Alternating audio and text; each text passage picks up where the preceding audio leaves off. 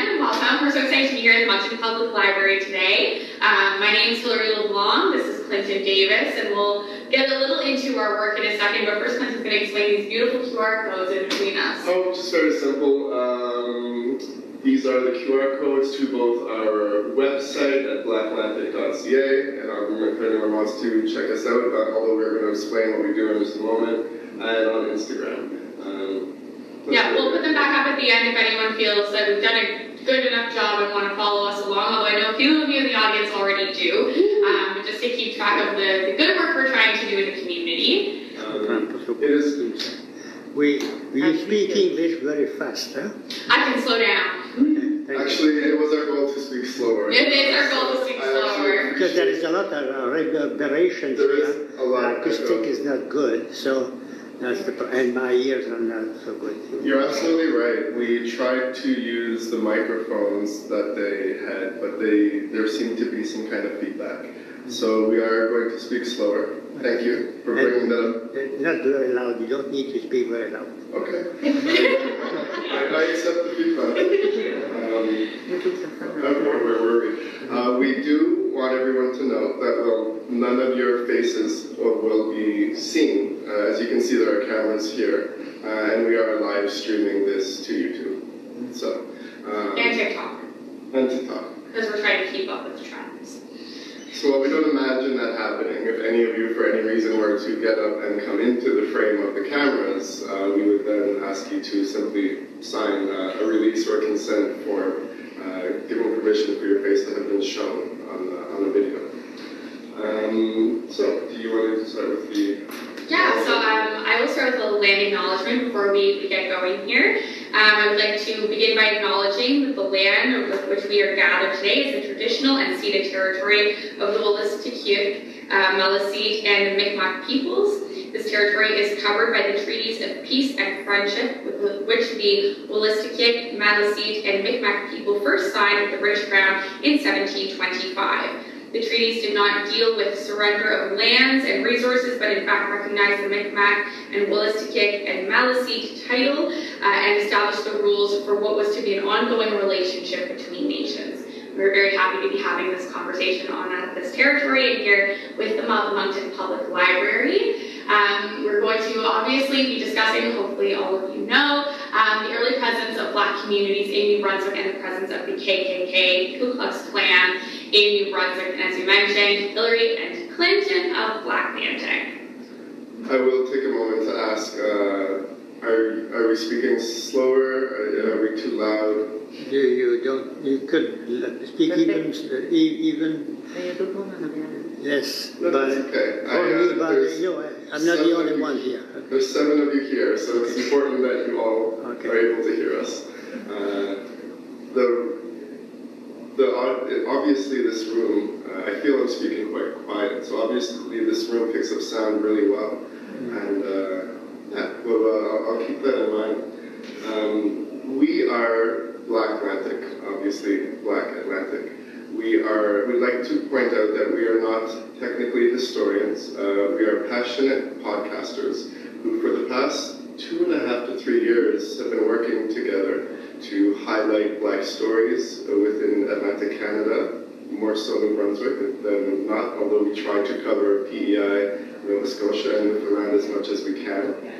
Um, we, of course, try to educate, break down stereotypes, and just because of our passion, uh, we have dug into the deep history uh, of New Brunswick, the black people who were here hundreds of years ago, uh, as well as all the diverse cultures from all over the world uh, that have come here since.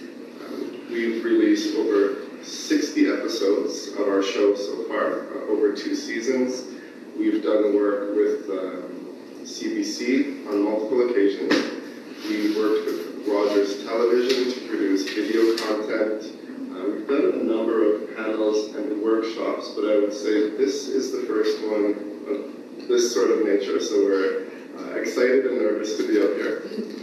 Uh, and we've also worked with the New Brunswick uh, Education Department uh, in helping to reshape some of their curriculum. Do you want to, much better at explaining the, the curriculum part. Well, actually, it's in a slide that we're going to Okay. elaborate on more later, but obviously, I think part of the discussion in nature around discussing Black history and KKK is to really amplify that it's important that we discuss all of this, that it becomes part of the Black history curriculum, um, and that uh, we were able to work on that curriculum, and we hope it takes effect very soon. Um, but we will get into a bit, obviously, why that's so important to us.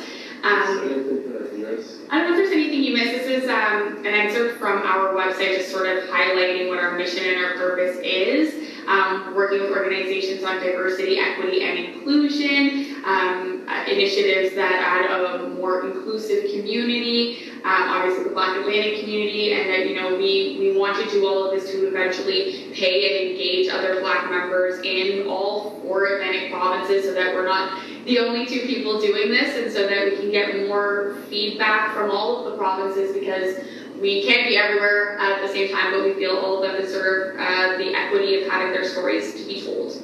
Absolutely, Um, yeah. And not to say that we're, we're not the only people doing this, but we're probably one of the only podcasts of our kind. There, there was another podcast in New Brunswick that exists. Uh, I don't believe they've put out content in a while, uh, but there are numerous, numerous organizations uh, throughout New Brunswick and Atlantic Canada also dedicated to this, which we actually want to thank and acknowledge for where we have gotten a lot of our information. Uh, the New Brunswick Historical Society.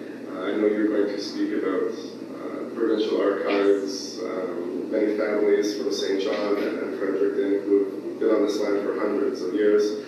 Um, I myself, my origins are, are from Jamaica and Britain, uh, and Hillary's origins uh, on one side is. I'm Senegalese Acadian. My mom's from Memramcook.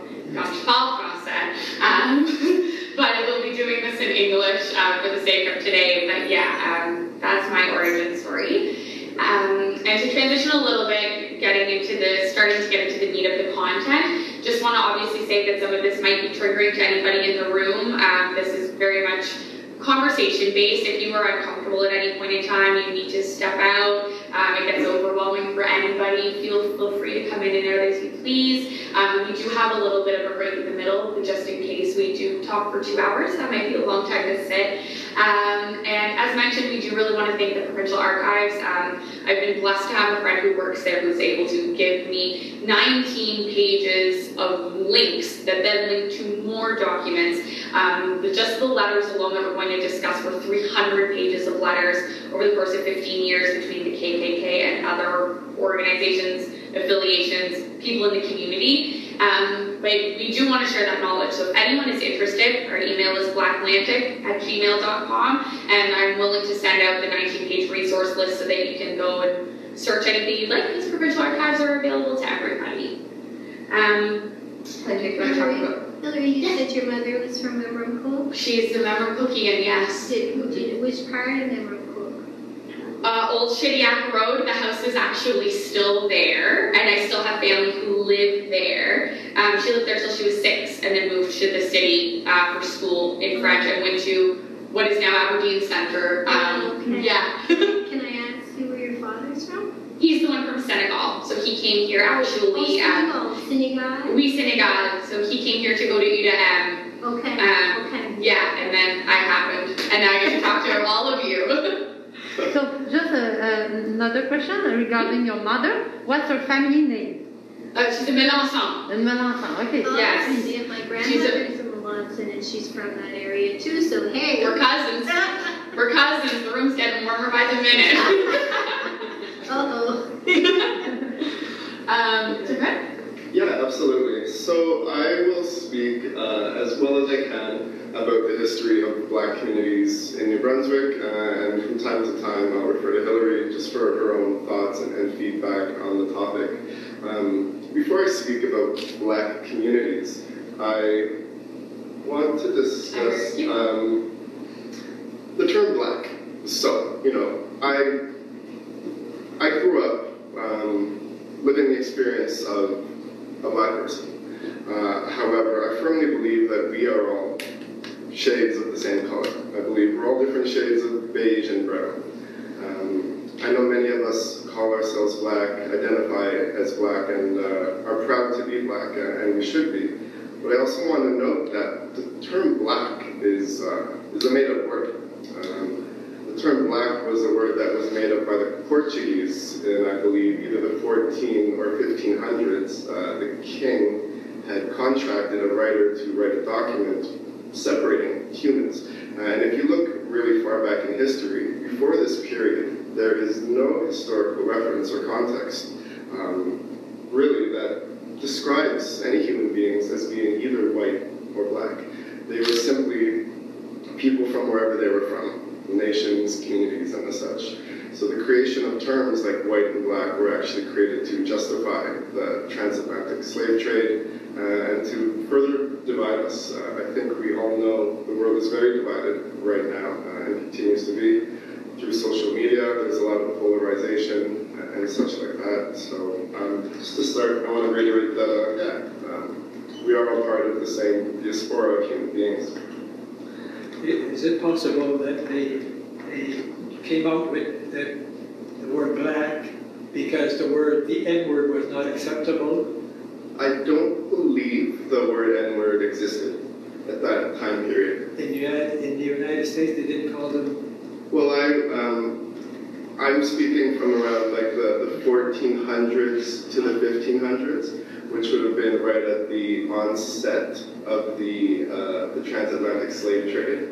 And to be honest, um, I don't know when the, the, the term, the N-word became We've discussed this on a podcast before. Um, I'm pretty sure it is actually a derivative of the Spanish word for fra- for black. But the- yeah, but they had to first come up with a Spanish word for black, um, and then obviously make it a word that was malicious. So the N word does stem from the word black, but that idea of naming people after a color when we are not black, which is the absence of color, um, is all the, the background, the history that you just gave. It's sort of a made-up term Yeah. that then um, slur came from. was used for the colonization. yes. And uh, so, and uh, was used for colonization. That was a good question. Thank you. Um, one other thing before I get into um, history of black communities in New Brunswick is something just very interesting I came across in the past couple of years. Uh, so this is a theory. This is a theory. Uh, it's believed by many uh, and not completely accepted by other scholars due to lack of archaeological evidence or documentation. But uh, there was a book written in the 1970s by Ivan van Sertima, uh, in which he theorizes that um, the ancient African empire of Mali in West Africa actually did travel to uh, the Americas hundreds and hundreds of years before European colonizers found this land, where, of course, indigenous people already were. Uh, his arguments for that uh, is that there are references to uh, documents where indigenous people describe people with dark skin having sailed across the ocean uh, through the Middle Passage, uh, an area of water that is quite easy to traverse, and uh, West Africans did used to be shipbuilders.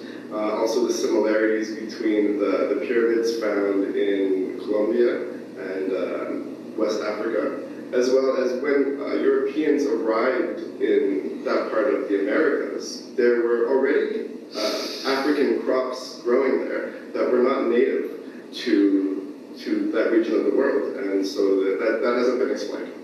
Although, again, just a theory, um, but very interesting. So, now I'll move on to New Brunswick history. So, the first uh, reference of black people arriving in New Brunswick uh, originated in the 17th century, uh, sometime in the 1690s. After that, there isn't much mention, but after the American Revolutionary War in the late 18th century, where black people in the southern states were promised their freedoms. Uh, sorry, that's not true. There are references to slaves being in New Brunswick before that. But uh, black people volunteered to fight in the American Revolutionary War with the promise of being freed by the Brits after the war. So around that time, I believe it was either in 1798, it. Was in the late 1790s that about 3,500 people arrived on the shores of both Nova Scotia and New Brunswick. Now, it's very well known that in Nova Scotia, there, were Canada's first black settlers, or loyalists, or as, some people refer to them nowadays as black arrivees. There is discussion about the term loyalist being inappropriate. But New Brunswick has always been left out of that narrative. Uh, they arrived on the shores of St. John, uh, again, approximately 3,500, some of them free, some of them slaves, and that's where they settled. There was another influx of black people from America arriving after the, the Civil War of 1812.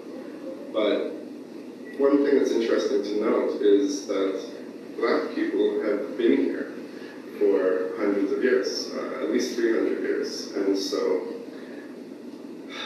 when you hear in modern times of people saying, go back to your country or go back to where you're from, um, this knowledge really helps because many families, many communities, many black people, again, and uh, this land really is indigenous land, but black people have been here as long as Europeans have been. So they have those same claims. In fact, we are, we are close friends with people who have seven generations uh, of black going back on the same land, and their families have been here the entire time. But so it just goes to show that black individuals definitely shaped uh, the cultural landscape and historical landscape of New Brunswick, sometimes intentionally, uh, and again, sometimes due to due to slavery. So St. St. John was the most populated? Yeah, the first um, historic black settlement was in a place called Elm Hill, which is not far out of St. John. Um, I don't believe that that region doesn't exist anymore, although there are still signage and tributes to the people that were there. Um, I don't touch on that in this presentation, but uh, Mary Louise McCarthy Mary Louise McCarthy Grant. Yeah. uh, she has done numerous studies on um, ancient, ancient, hundreds of years old grave sites of black communities that are still there, tombstones that have been buried, uh, uncovered at the bottom of rivers, just really forgotten history that she has done amazing work in, in bringing to light. Um, I'll elaborate Yeah, on that. Just I literally just wrote an article about Yes. um, New Brunswick Power to extend the Mactaquac Dam um, turned a Negro cemetery. They, they put it at the bottom of the, the water. Um, there were call-outs in the paper, however, no one came to attest and collect those lost souls. And so uh, Mary Louise, this happened in the 1960s. Mary Louise found out in the 90s and was able to. There was a stone that was broken in three, and with some back and forth with NB Power, was able to somewhat rectify the situation by erecting a new stone, naming the people much more properly. But uh, we've also done some discussions in Elm Hill as well as they had a Negro school. It was one of the only segregated schools, and there also is archival research and papers on that as well, and a list of the students who were segregated there. And in the end, they were looking for teachers. White people didn't want to teach that school, and it ended up closing. And eventually, it looks to me, based on the research, as if the kid, those kids just never got a proper education. And eventually, we get to the school system we have now. But there is a period of time where, for years, there's just this back and forth with the school and the government saying these kids need to be taught, and them saying, well, where's where's a white woman willing to teach these ten black kids? Um, and in much harsher language. Um, so that does exist at the, at the provincial archives, and I do want to highlight it's Mary Louise McCarthy Grant and uh, her cousin Jennifer Dow have done a, a lot of this research. They do talks, they're doing walks and talks, and a lot of education in, in the St. John and Fredericton area. So, um, So are they remembered? Like, is there anything there to be remembered? Like, For the for, for the cemetery, there is now a new stone that um, NB Power worked with, and I believe there's Elm Hill signage about the school. But everything that I looked at was archival facts about what happened in the past. Um, there wasn't. A, I, I think I might have been one of. There wasn't any articles about it that was recent, and we talked about it during Black History Month, so I hadn't seen any footage about it before then. Um, yeah, if you have questions, please ask, and uh, again, we will do our absolute best to answer everything to the best of our knowledge, uh, and hope that we are as accurate as possible. Or we will definitely put you in touch with, with the, the right historians Yeah. too. We definitely yeah, okay. Yeah. So, between the two wars, when approximately approximately the 5,500 to 6,000 black people arrived here. Um, as you can imagine, um, just because they were made promises by the Britons to uh, have land. I don't know if it was exactly 40 acres, but they were promised land. Uh, and while they were allowed to come here, and while they were many, there were many Europeans, there were some Europeans that were supportive and helpful. In general, um, black people were not widely accepted in New Brunswick.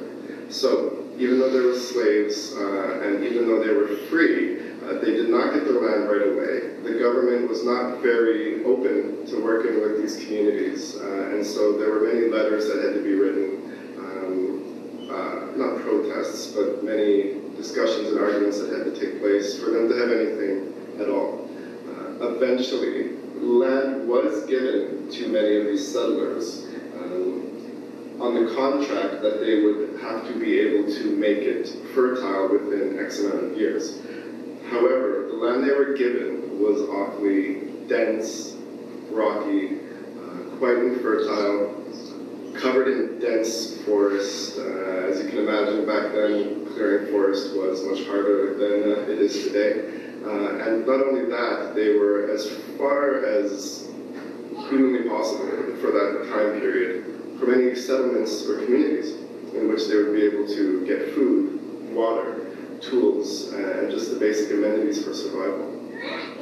Um, so after the War of 1812, it did take, I don't know the exact amount of years, but it did take a long time for any of this to have effect. Um, I think I'm jumping a bit out of order here from what is shown here. Is here a meal happened before or after 1834? I couldn't tell you the date, but it's in, response to the infertile land that the lieutenant goes back to France and they then founds the Sierra Leone Company. So there was a gentleman. Um, just give me one moment here. Um, I'm sorry, I'm Yeah, so, okay, um, so the black loyalists, are they the ones who arrived in St. John, the first to arrive in New Brunswick? Yes. That's correct. Okay, which means... Not the first black people to arrive in New Brunswick. yeah, There was slavery uh, in New Brunswick. Oh, okay, but loyalists, where does that come from? Does that mean they belong to a certain religious group or a certain, No, the term loyalist, and again, which is terms are given to, to people, uh, and over years, sometimes those terms uh, become not accurate. Uh, so loyalists refer to their loyalty to Britain oh, for choosing right, to fight in the war right, against uh, what is now known as America, um, as America was trying to separate from Britain. So Britain promised the black people in the States, if you fight for us, after this war is done, you will be rewarded with your freedom. So that's why they are called the Loyalists. And so they were free, and they came to Okay. New Brunswick and Nova Scotia. Uh, they were free. However, um, many other families did own black slaves during that time. Not as much as in the States, and of course, you know, there wasn't a cotton industry in Canada due to our harsh weathers like there would be in the southern states. But slaves, they basically did farm work, took care of families, ran chores, did errands, but they were they were slaves. They had no rights, they had no freedoms, they weren't considered citizens or I believe even humans under the law. Um, and which part did you say that they were from, they came from, like, okay, so, like, did, when they came to America, where did they come from, the ones who were in New Brunswick, like, where did they, when they from America, yeah, like, which, uh, country or which, uh, like, I thought historically we knew that I bel- I think it says in the book Blacks in New Brunswick that there some of them were Jamaican Maroons that had come to America, right? That, uh, and I'll, of course, never make up anything I don't know. I don't know what part of America the American Revolutionary War was fought in. Uh, I don't even know if the states were labeled at the time, uh, what they are now. like, it would have been like Western Africa, right? Oh! Yeah. Yeah, that's why I'm saying Oh. Jamaica. I thought it was I thought it was Jamaicans that went to America and then became free, came to Canada. That could be. Um, Jamaica is a whole other story with the Maroons. Right. The Maroons are a community of slaves in Jamaica that uh, the Brits could never control.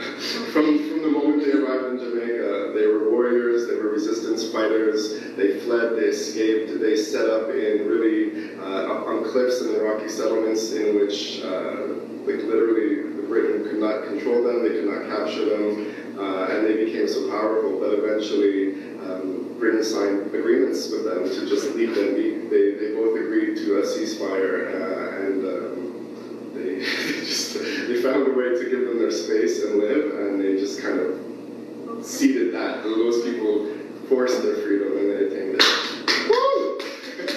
Okay, so we're just not sure, like, where they were, which part of, like, Africa they came, like, It's my understanding that they didn't bring them over from Africa for the purpose of fighting. It's my understanding that they were already there because um, Britain owned America. It was the Brits that came Right, over. right. My understanding is it was probably the undesired Brits or the ones that were politically opposed to the, the ruling power at the time who they sent over here thinking that they could control them as yet another British colony uh, that, that eventually decided to fight for their independence. And so there was already a number of British people here, uh, and I believe, so they already had their governments and establishments and soldiers, uh, they, they certainly brought more over. But for the ones who wanted to separate from them, they created uh, the American Revolutionary War.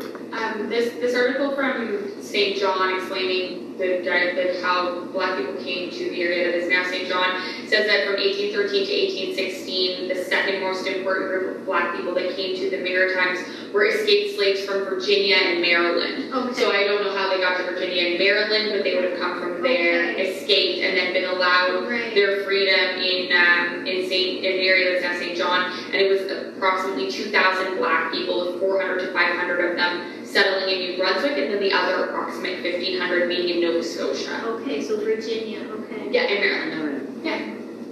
We really appreciate these questions uh, because one thing that Hillary and I say on our podcast almost weekly is one of the, our favorite parts about doing what we do is, is learning. Uh, we have guests every other week uh, and sometimes we just discuss topics. Uh, and so we learn every week from the people that we interview, uh, whoever they are, whether it be a, a lawyer, a doctor, an entertainer, a high school student, a historian, or something like that. So while I didn't know the answer to your question, I'm so grateful that Hillary looked it up. Yeah, yeah, I knew that there was an article. Yeah, and, and, and that's why we like to say at the beginning, we're not historians, we're, we're passionate people who uh, just have a, a zest for wanting to share this information. like, okay, So, uh, no, thank you as well. Did the video go off? We're good. That's okay. So the next part I'm going to talk about, I'm not going to be 100% on the timeline, um, but at one point uh, there was a gentleman named James Thomas or Thomas James who kind of became a revolutionary. He uh, he recognized that black people were made a promise here in New Brunswick, uh, and they weren't getting what they wanted, wanted uh, or were promised. So, working with some of the European people here, he himself traveled to France, uh, which was the ruling colony the time. Is that correct? I know when we were on CBC. I It's was Thomas France- Peters. Thomas Peters. and it, he it was in 1785. So that the Royal Charter um, incorporated the city in 1785, and then there was restrictions on black communities, and that's when he organized this exodus that we're about to discuss. and he went to Britain, speak to the king of Britain. You know, St. John, or what was it? So he sailed across to petition to have uh, people in New Brunswick and Nova Scotia who were not happy with what was having what was happening in Canada um, have the right to leave and actually go back to Africa. Um, and he was successful. So he came back, and the king decreed, uh, whichever friends have written, I apologize, we will try to get that information before the end of this panel, that the local governments in um, in New Brunswick and Nova Scotia had to work together um, with Thomas mean, Peters, Thomas. Peters, in 1792. Thomas Peters to help organize and arrange for any black people who wanted to leave uh, Nova Scotia and New Brunswick to give them ships, give them supplies, and make sure they made safe passage back to Africa. So about 1,200 people decided to go. It was quite the voyage. I believe they took the trip with, uh, with about 40 different ships. And this is actually a really surprising thing that we found out uh, last year. they sailed back to Africa to Sierra Leone and were an integral part of founding the city that is now known as Freetown. So Freetown is the capital of Sierra Leone, and, and generationally, it is actually full of uh, numerous people that had been living over here in New Brunswick and Nova Scotia for years. So they still have a rich uh, connection to this area. Um, I'm not sure what the last names. Uh, I've never been to Freetown, but it's very well known over there that that city was settled by uh, uh, Black Nova Scotians and New Brunswickers. Yeah. Now, of course, the people that went over there likely were not from Sierra Leone.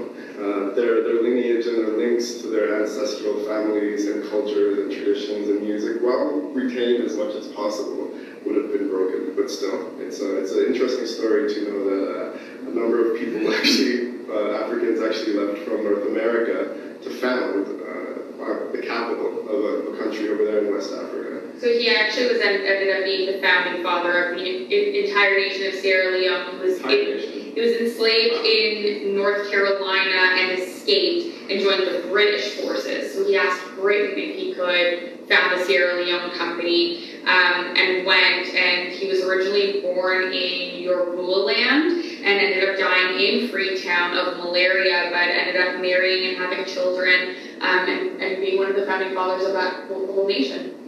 It's, uh, thank you. Thank you, for, thank you to the internet. Yeah, that's why there's two of us. One person says something and I fact check.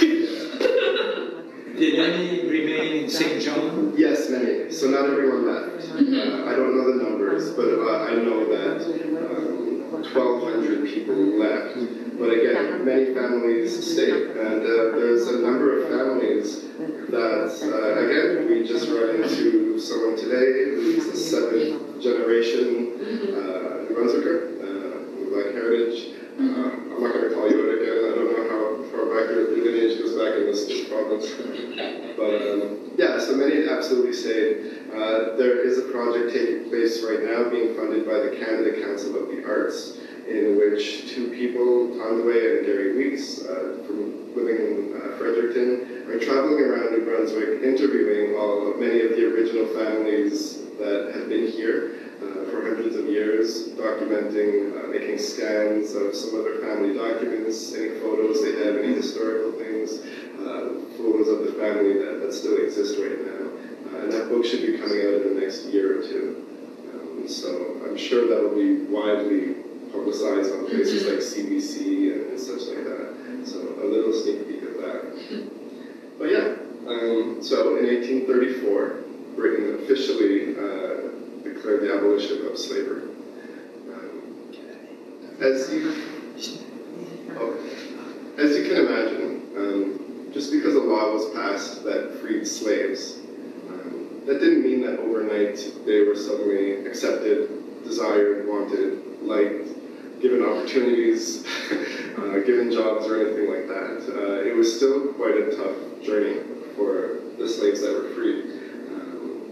Because of those factors, um, slavery then transitioned to indentured servitude, where technically they were not slaves, but because they couldn't survive here in this land they were given, um, they had to sign contracts in which they would essentially, even worse than some of the jobs we hold nowadays, uh, sign away their life for seven years for no pay. Um, they would have to live in the home where they worked in almost all cases. Um, and while they were kind of free to move around a little bit more, they still really couldn't build a life for themselves because they had no money, they couldn't vote, uh, they had no rights under the laws, my understanding, or anything like that. Right before the break, I will try to show some documents that are not in this actual presentation, um, with numerous news clipping articles from the uh, late 1700s, early 1800s, in which people were looking for their runaway slaves, offering rewards for, uh, for found slaves, talking about court cases that took place that involved black slaves, uh, and as well, I don't have it on me today, but even receipts, bills of sale for human beings that took place right here on the land that we live on, here in New Brunswick and St. John. Humans were selling human beings, and uh, there's old documents that we got from their bad provincial archives that that document that. Um, so, regardless of all that, so, black communities here were resilient. They fought, they stayed, they could have left and they didn't. They, they built families here. Um, there are many famous black New Brunswickers. And um, I will note that uh, of the land that was given to them, eventually, not all, but many families gave up. And that also put them into indentured servitude. They, it's not that they weren't talented farmers, they've been slaves for generations.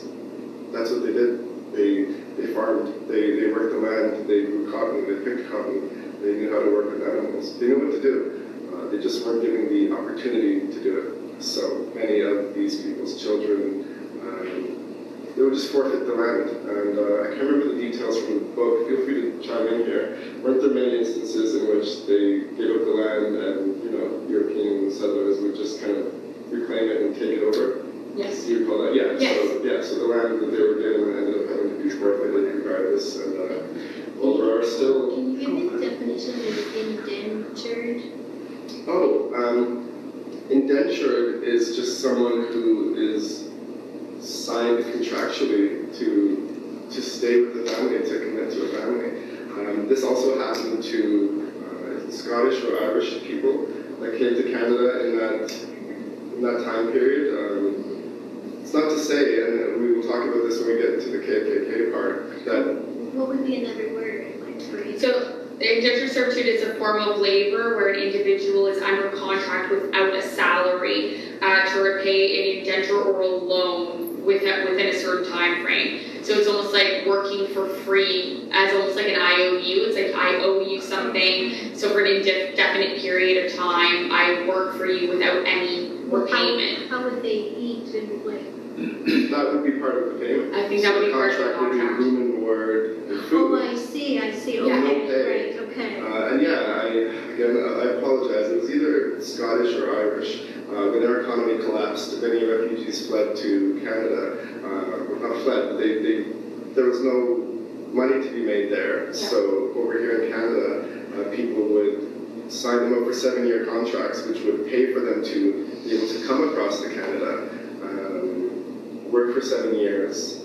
I don't know if they were paid, but possibly be able to send some money back home to their family or not. But uh, yeah, black people weren't the only one who were certainly uh, prejudiced against uh, in Canada at that time. You. No, thank you. Did they move in New Brunswick? And I ask a question because when I was a young guy, uh, there was not a black person in Moncton. I did not see a black person for quite a few years. And the only ones that I would see was when we took the train, the porters were from Nova Scotia. So they were, they were at the door of the train and that's the first time that I was, did the others move? Actually, there was there was never really any, um, historically speaking, black families that settled in Moncton. So that would probably explain why you, you never saw them. Most of the settlement took places in areas like St. John, Elm Hill, like as I mentioned, um, even Fredericton. But the truth is, there isn't a deep history of um, black settlers in Moncton. And that is likely why you never saw any.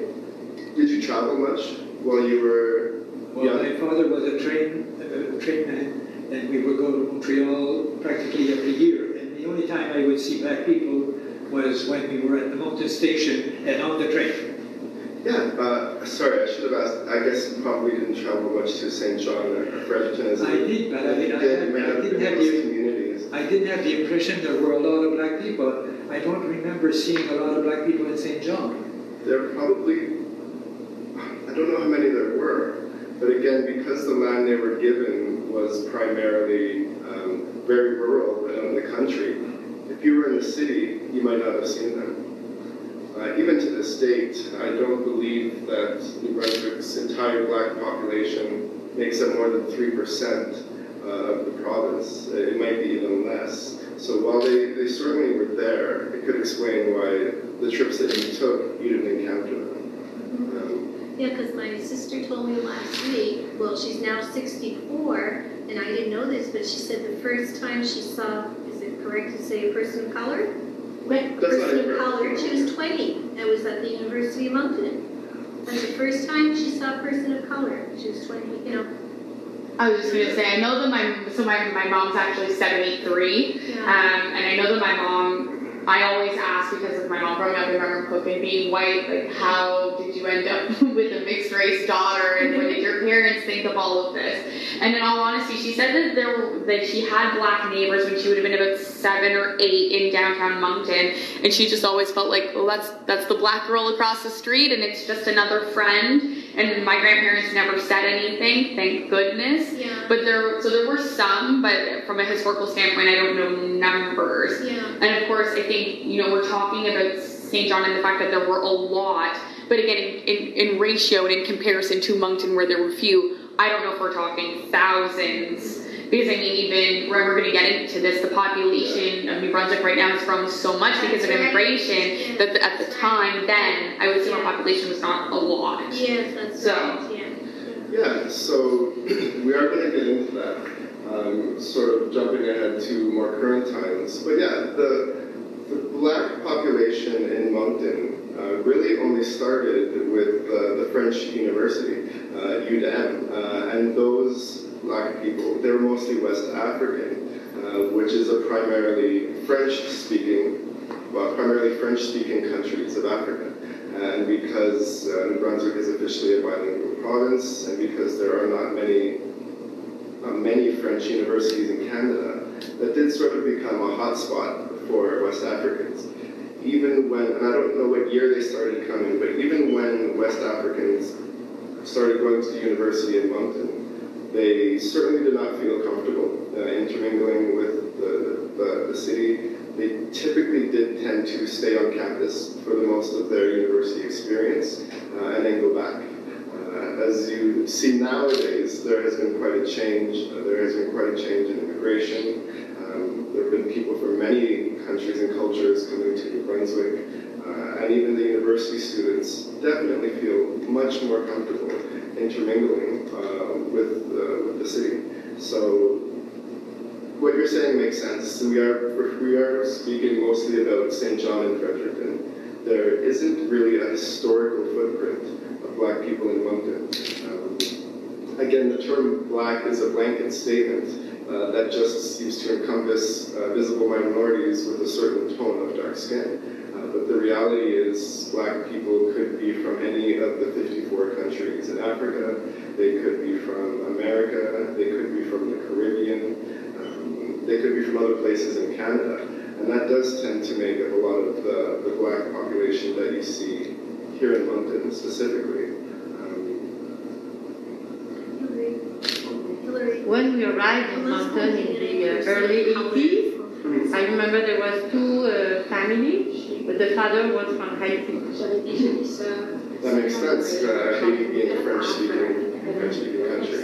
Uh, my parents moved to New Brunswick in 1999, uh, and I didn't myself come here until about 2009. Uh, I grew up in Toronto, and when I came out here, same thing. You know, New Brunswick has basically, I think this is the right word, uh, always been a homogenous culture, uh, primarily Anglo-Saxon, um, of course, with uh, the Acadians as well, and um, sorry, are you, let me please take that back. Not I was just gonna say, whoa, whoa, whoa, whoa, Yeah. Um, We're gonna get into the, the Primarily European, yeah, we are going to get Yes. into that more. Primarily European, um, without many other cultures uh, until recently. I, please, I apologize. I, again, I, I said I might be using the wrong term. Yeah, not Anglo-Saxon, uh, but European. Yeah. And um, Yeah, because as we're gonna discuss, it's gonna be, it's very much Anglo-Saxon versus, um, versus Roman Catholic at certain points and again, against the Acadian community, and I will be, I'll be talking about my good Acadians in, in a minute. Yeah. And not having only love for them. just in the interest of time, um, again, so amidst all these challenges, and this could be easily like searched uh, on the New Brunswick Historical Society's website where they have great presentations on this. There are, there are many notable black people that arose from these challenging uh, things. Uh, the first black lawyer in Canada um, was Abraham Beverly Walker. Um, there were many business owners. There's even uh, movie producers from the early 1900s that came from New Brunswick and found their way to Hollywood.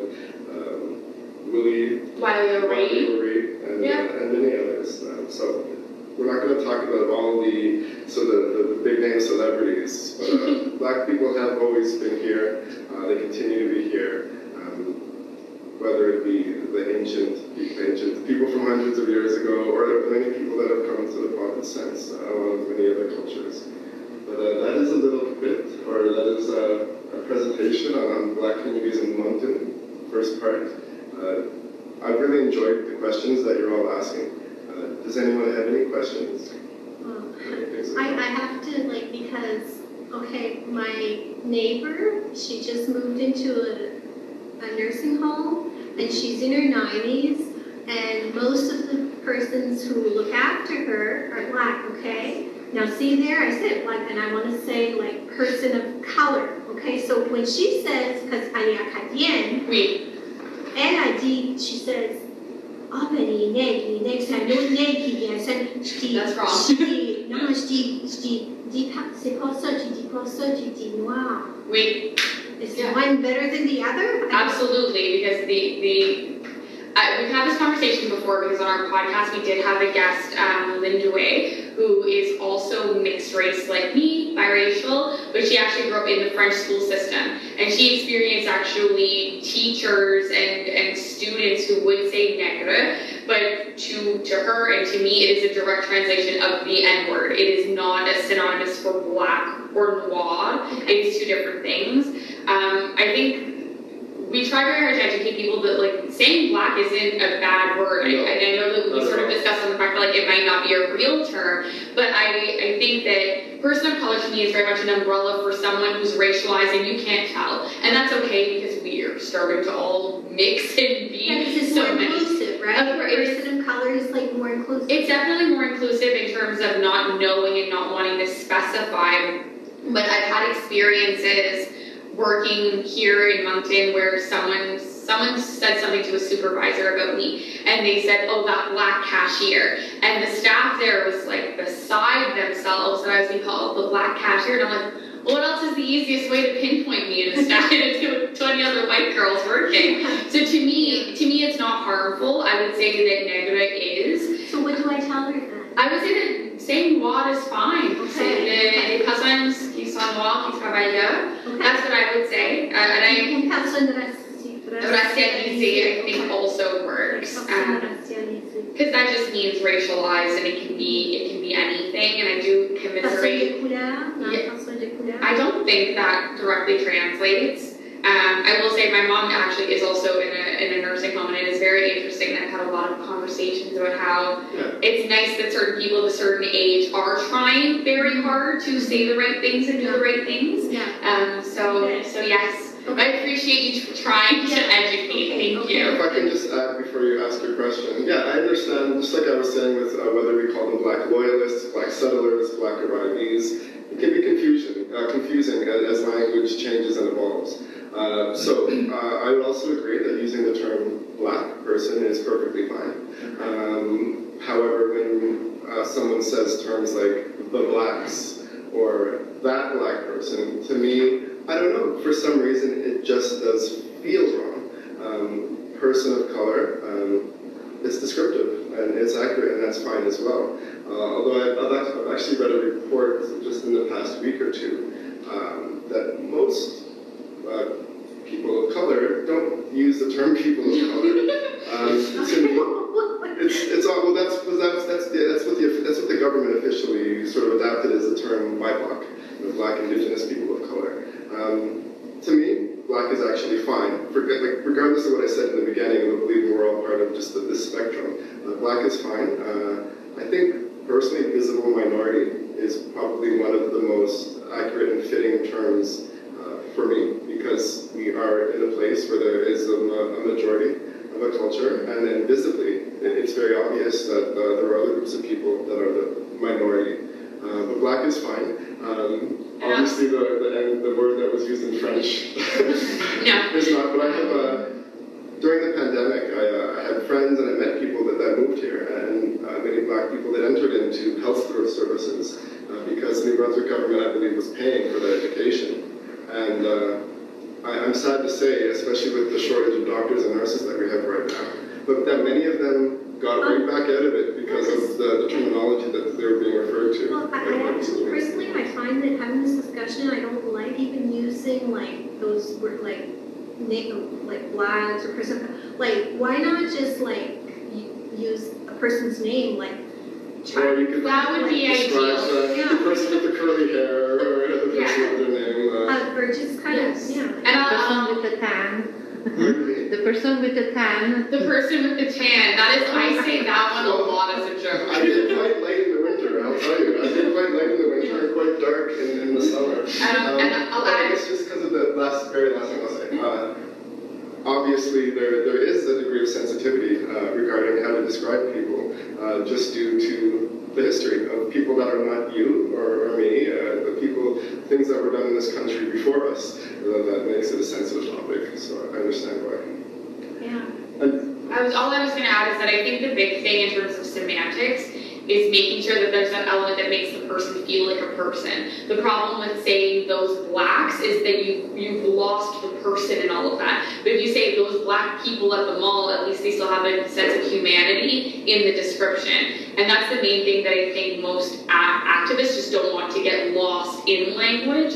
I don't, I, like, I don't care if you were to say those black people, those people of color, but people is still part of the conversation and you don't lose sight and you're not just descri- describing color. That's the main thing I've read in articles, but again, No, you're right. And like all groups of people, you know, people with skin color like ours aren't necessarily going to agree on the proper term to call us because we're allowed to all have different opinions and, and viewpoints and, and Yeah. ideas of what is acceptable or not. yeah, Uh, we even don't agree all the time. that's okay too. That's okay because we're humans. Yes, go ahead. Thank you for your If there were a few people of color when I was young, Yes.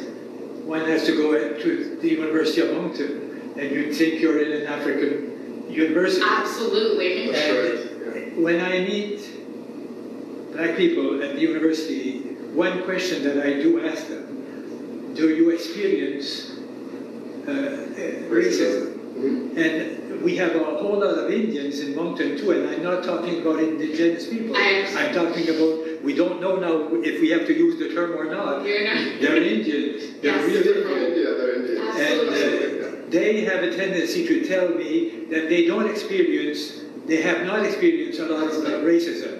And my question to you, where you was born with, uh, you were born with uh, an Acadian mother, Yes. and in a Canadian, in Acadian community, Yeah. did you experience a lot of, of racism, except the example we gave a lot? Yeah, so um, I think I've almost started every article with the fact that I was called the N word at the age of two. Um, my mom was taking me to get my like potty training underwear at Highfield Square when Highfield Square existed, and the skinhead said, "Look at the N word baby," um, and my mom told me that as like a sign of people are going to say this about you. You know, you're a child. You have no personality. You've done nothing wrong, but exist in your skin color, and people won't like you. Um, in the 10th grade, I was pushed into a wall called a cotton picker. Um, I've experienced a range of things. I would say that they all sort of harken back to just a, a lack of education and ignorance. They've never bothered me because it has nothing to do with me as a person. It has everything to do with something superficial that someone has a, a bad opinion about. Um, in terms of Acadian specific community, I would I wouldn't say that I've necessarily experienced anything from anyone I could say is like Tika Ahania. Um, it's been other white people, but um, I were founded in New Brunswick, but I've actually been living in Toronto for six years, and I was called the N-word in Ottawa. I was called it in Toronto, so it does not know the parameters of New Brunswick. Racism knows no bounds, unfortunately. Um, but also, there's so many people who want to be educated when we do this work.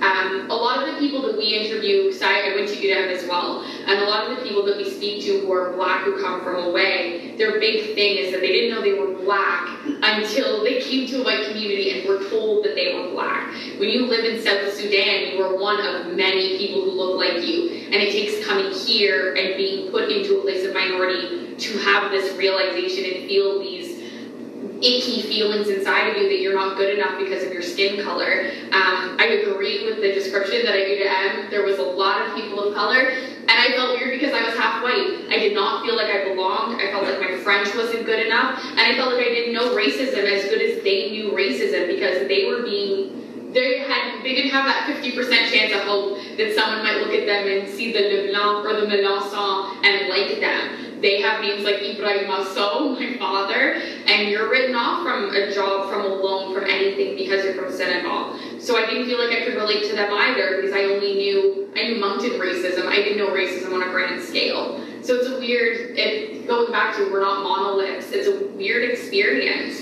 And I didn't feel like I fit in at UDM, but I tried and I graduated. so yeah. Yeah, yeah, because my sister moved to Montreal forty years ago, Mhm. and she married, well, he's Greek, and her daughter, like her husband, let's say her husband's best friends were Jewish, okay, which, but, um, she, they, her, like, my sister's husband was born in Egypt, and then they came to, okay, but now, when my sister, because my sister was raised, ra- racist, when she went to Montreal, because she found herself like being like, uh, like uh, amongst more the diversified Right. people, and whenever she would uh, mention like we like let's say something about a, a person of color like black or oh like she would say she would sometimes say like use the N word right, and my niece would get so upset because my niece like had more connections with di- you know she grew up with uh, international children like from everywhere so she would get really upset with my my sister because you know so so it's it's so it's so like uh, alive it's Yes. so alive like Absolutely. moving it's so uh, you know it's, it's Super fluid. it's not stagnant like Yeah, I noticed. So you get a question, right? Yeah, no, it's just a comment because Yeah. you said earlier les personnes racialisées. We. So it includes everybody. It doesn't make any difference. I, and we're trying to stay away from that terminology of races. Right. So I think uh, visible minority or Right. But I think to say is better than, uh, from, in my opinion. Sure. Uh, I would say that to say that someone's racialized can be synonymous with a visible minority because at the end of the day we're trying we we're unfortunately describing someone based on what makes them different and that is like to your point using names would just be so much more effective and wouldn't steer Yeah. away from that at all but of course there is that similarity in the words racism that I said you say of course but it, it's very complicated And uh, if I Yeah. understood what you were saying, I, I think that being racialized is a term where someone is identified because of this conception of their, their race. Um, but I've, I've argued before that, yeah, I don't like the term racist because uh, to me it implies that we are not all part of the same human race. Uh, you know, so we are obviously different. We're from different places in the world. Uh, and through generations, regardless of what you believe, whether we've been here for 6,000 years or millions of years, through generations of being in different parts of the world, we've developed different features, maybe different skin tones, noses, um, body types, possibly uh, culture, opinions, likes, foods, and musics. Um, and so while I use the term racist sometimes, uh, just because of default, I don't like it because it implies that we are not part of the same human species. Uh, and in some ways, I feel that can divide us a bit more. It sounded like you were saying you like the term visible minority. Better. Better Better than- Yeah. uh, racial, personne racialisée.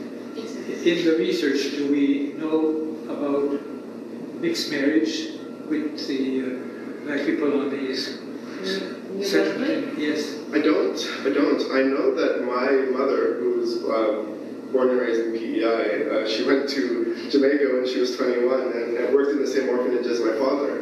Uh, and they got married when Sparks flew, and they got married eight years later. I know that they were married in Jamaica before the civil rights movement even took place in the States. Uh, and she was fully accepted down there in Jamaica. They were fine. They came back to Toronto. Uh, they claimed they had a pretty normal life. But when my dad go to PEI, he was very well accepted. But I don't have any information whatsoever uh, regarding well we're going to talk about and we are going to talk about an interesting like one There was a specific situation um, in, uh, with an intermixed, I guess, marriage that the KKK obviously did not like.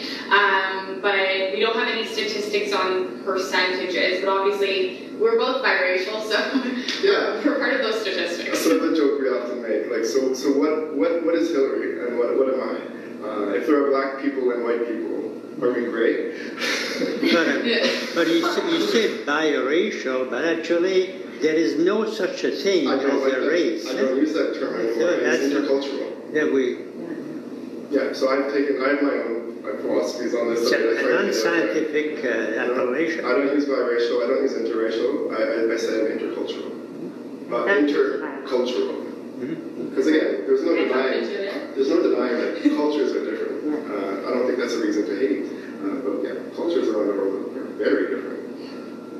From what I, I heard, I think you identify to a certain extent with the Acadians. Yes. Do, do you have a problem of identity, having a a mother that is PI and a father from Yeah. uh, West Indies? Yeah, I would say I spent my entire life struggling with uh, the question of who am I and what am I. Uh, even growing up in Toronto, um, incredibly multicultural neighborhood, uh, probably kids from 40 different cultures at my school.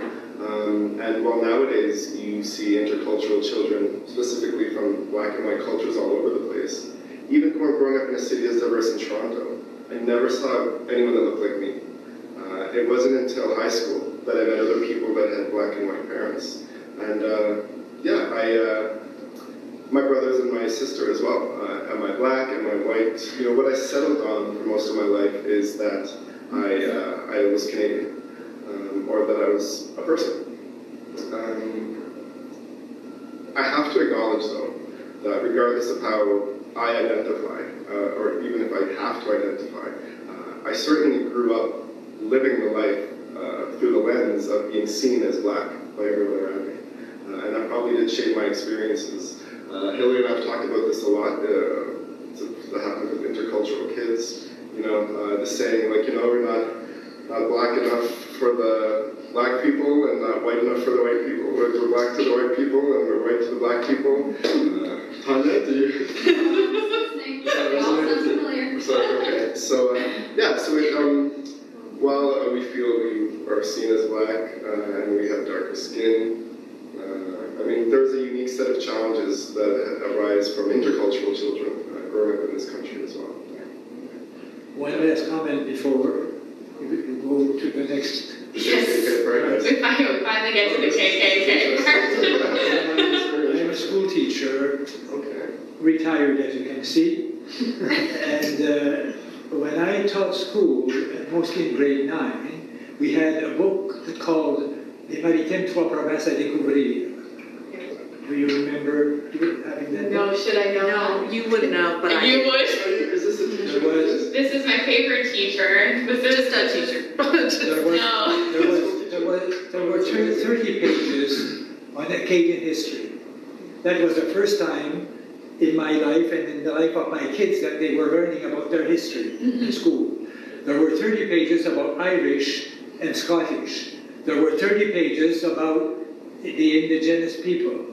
And I was very happy to teach that because uh, we did not have too much history at all in that sense. And if I had had uh, anything about black communities in New Brunswick, with 30 pages, it would have been fantastic. Of course. Well, you, you will soon, thankfully, but thank I was you. gonna say, so our problem is now in the New Brunswick education system, that is still not in our social studies curriculum, and still not in our books, and still not being taught to our So students. we're gonna, we'll get into it as you, you know, Yes. we, we have made the curriculum. I think it's being reviewed, we're adding some, re- there's being books made, Numerous books resources. Numerous new books have been entered into There Yes, so there will be one, many years too late, but there will be one. So we're happy that there will be one. In 2017, it was the 150th anniversary of Ca- Canadian Confederation. He produced a, a movie uh, called uh, uh, The History of Us. And the history of us, there was ne- never mentioned of all the groups we've been talking here here today, the French, the, the uh, uh, Nations. First Nations and black people.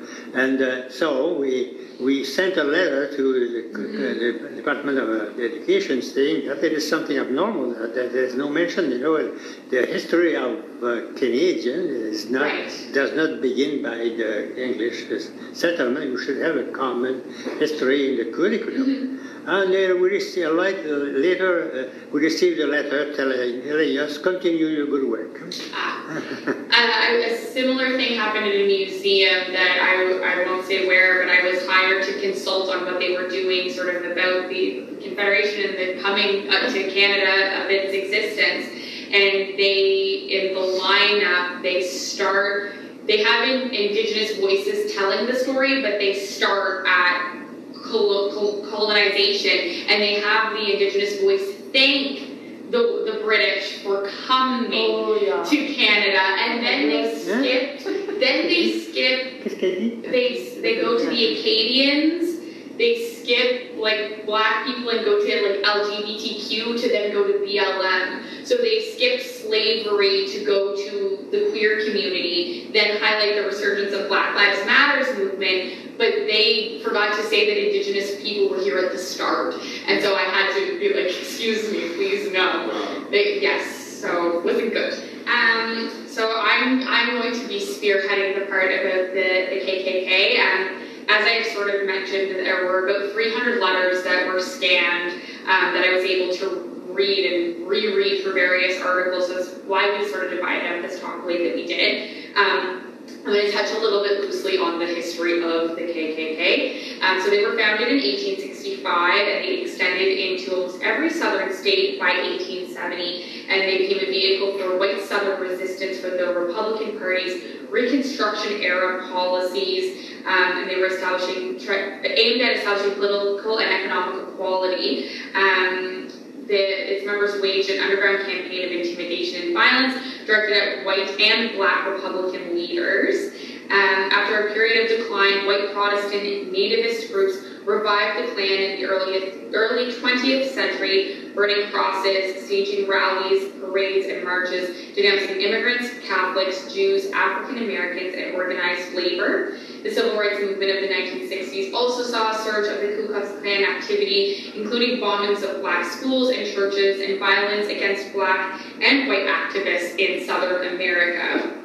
Um, but to get into the history that I know about the KKK's presence in New Brunswick, um, the letters that I was able to read, they, they start in 1925 and they run until 1940. And I do want to note that the letters start 91 years after slavery had been abolished, as we've already discussed.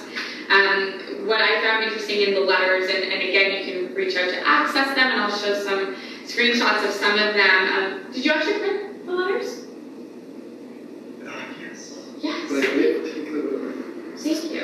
Um, well, we'll see if you have a couple. Um, if not, I'll pull them up. But um, what I found very interesting in the letters is that there's some that are actually women of the husbands that are members of the KKK asking how they can be involved. Um, so one of the letters. I can, I can, if I want to switch, I can. I know, I have it on here. on the slideshow, but I can pull them up on here and put them on the screen. Sure, I'll move over.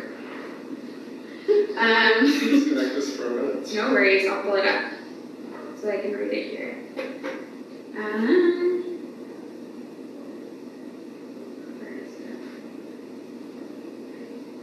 so one of the letters that he's going um, to pull up says, I have your address from a Miss Catherine Morrison. Uh, she informs me that there's a possibility of the Klan forming a women's branch in New Brunswick in the near future. Um, Sister Morrison wishes me to join up and thinks I may be of some help when this is arranged. Um, so it is not a money grab for a select few. I will be glad to go in on the grand floor um, at the beginning in New Brunswick. So as I said, there were women who actually wanted to try to join to support their husbands. Um, there are a few letters as well, and I will, I will get more into this, that they don't none of the letters directly name black people as a target. They actually name Acadians as the problem. this was my favorite part to tell my twist. So, plot twist. This talk is actually about Acadians. so, um, the KKK often, um, being Anglo-Saxon Puritan, actually discuss hating Acadian Roman Catholics as there was one, at the time there was 137,000 in the province, and so that they could unify and actually be a threat to what the English Protestants were trying to accomplish. Um, there's also a few letters that, um, can you show this? This is the um, the letter in which um, Catherine Morrison is asking to join the women's branch. Um, so that's this letter. Um, and then there's a few letters as well that ask for more patriotism. They ask that the Canadian flag be flown more at schools and the Canadian anthem be sung more to encourage more patri- patriotism across the board. Did anyone have a question? Was it a very secret, uh, was it as secret as the Orange Lodge, which, which really targeted Catholics and French? Yeah, so uh, these letters are, I have, I think, a screenshot as well of the letters that show meeting at the Orange Lodge. It is very much that secretive. Um, however, I am going to get into an instance, yes. You, uh, all New Brunswick members are invited to meet at the Orange Lodge on Germain Street, um, I believe, Fredericton, um, hear a lecture by the Imperial Kligrapp um, by order of C. Lewis Fowler. I'm going to get into this man in a minute, um, but I do want to touch on some of the language. So, what I find interesting and maybe almost humorous is obviously being the KKK. Canada is spelled with a K. They refer to each other as Kleagles as an officer. Being a Kligrapp meant that you were somehow superior. They met in klaverns. They were Klansmen, and they dealt not in dollars but in klectokens. Um, so they had they had their own form of currency. They were their own little unit. Um, and they signed every letter um, that's handwritten with an acronym that read in the sacred un- unfailing being, which is from um, it's from the Bible, because all of this is supposed to be about God. Also, Imperial Kligrapp, it means KKK. That is that is like a title within the rankings. Oh, I see. It, it is yes. Did they establish collaborations with the Freemason? I didn't see any of that in any documentation. Because also they were against Catholic and uh, yes. There's definitely had relationships with the KKK branches in Toronto and Montreal. I'm sorry. No. Maybe mention that? Yeah, so in Maine, uh, Boston, they invited them, they partnered, uh, you know, Toronto, Montreal, uh, even out to Vancouver, uh, but I don't know about Freemasons. No, that's fine. Um, so, um, C. Lewis Fowler, it's a bit of an interesting case. So, this man, as you can see, has signed this letter and was very, very impassioned about the movement of the KKK to the point of, if you can show another one of the photos. Uh, other, oh, I'll stop here. So, here's the ITSUB um, in, hold on in the sacred unbe- unfailing being. So that's the religious signing of the letters, and it does say at the bottom here calligraph as well. Um, and the secret of oh, the in the secret of in the sacred unfailing being. Unfailing being. Yes. And then I also I also wanted to point out in this that they're talking about six or seven cars of people that are candidates to join the KKK that they're going to naturalize. So the process of turning people into a good Anglo-Saxon Protestant was referred to as like naturalizing to signify purifying them of maybe whatever sins they had done and being of a good KKK standing to join up the force. Um, but I'm looking for a different document, orange one. The, the book. Yes. So C. Lewis Fowler actually wrote a book about the KKK. He was so passionate about it that this man from New Brunswick wrote a book about why it is important to be a part of the KKK. This brochure is affectionately dedicated to the ten lost tribes of the House of Israel, who by the grace of God and in accordance with his divine plan are no longer lost, but have in these last days been revealed for humanity's final conflict the long and illustrious line of real patriots who are rendering their last full measure of faithful service to the hour, and to my brethren in the Protestant ministry today, with the hope and prayer that it may lift them out of the ecclesi. No, I don't can't even say this word. Jesuits. The eccles. Can you say that word? Ecclesiastical. Thank you. And desolate wilderness into which many may, many have unconsciously fallen and into new fields of thought. And understanding, and therefore to a new message that will burn and glow to the glory of God and the everlasting good of all peoples. Um, it also over here says, um, woe is me if I fail to give expression to the truth revealed to me for which humanity is calling. I claim to know as much about the K as the of the Ku Klux Klan movement as any other living man. And so this is sort of his reasons to write patriotic Protestantism or Protestant patriotism. Um, and I think there's another screenshot as well. Um, this one. there- Yeah, so in this one, the original tribute, um, he says the author of this brochure wishes to pay a richly deserved tribute to the immortals who were responsible for the KKK upon the North American continent. Um, General Nathan Bedford Forrest, whose hand reached forth and received it from Scotland and used it in one of the grandest and most noble achievements in Anglo-Saxon history. Um, and ends it with history will richly adorn the brow of each of these with garlands of praise and appreciation. I place mine now. The world ultimately follows its wise men, its prophets and seers. It likewise ultimately repudiates and hates its ambitious and self-seeking Napoleons. General Forrest and Colonel Simon were wise men. So all of this book is to say, good job, the KKK, join us, and reasons why they should exist. Funnily enough, this actually broke several policies and oaths because you are not allowed to publicly say that you were part of the KKK. And C. Lewis Fowler, once Imperial Calligraph, got banned from being a member of the KKK because he wrote a book about why it's cool to be a member of the KKK. And it's sort of my favorite part of the whole story. But uh, he was so impassioned that, and there's several letters in which they say um, there could have been some financial issues as well, that he was withholding money, um, that he was too too in love with the cause and talked about it way too much and therefore got banned. Um, if you can go back to the slideshow. What are the dates again?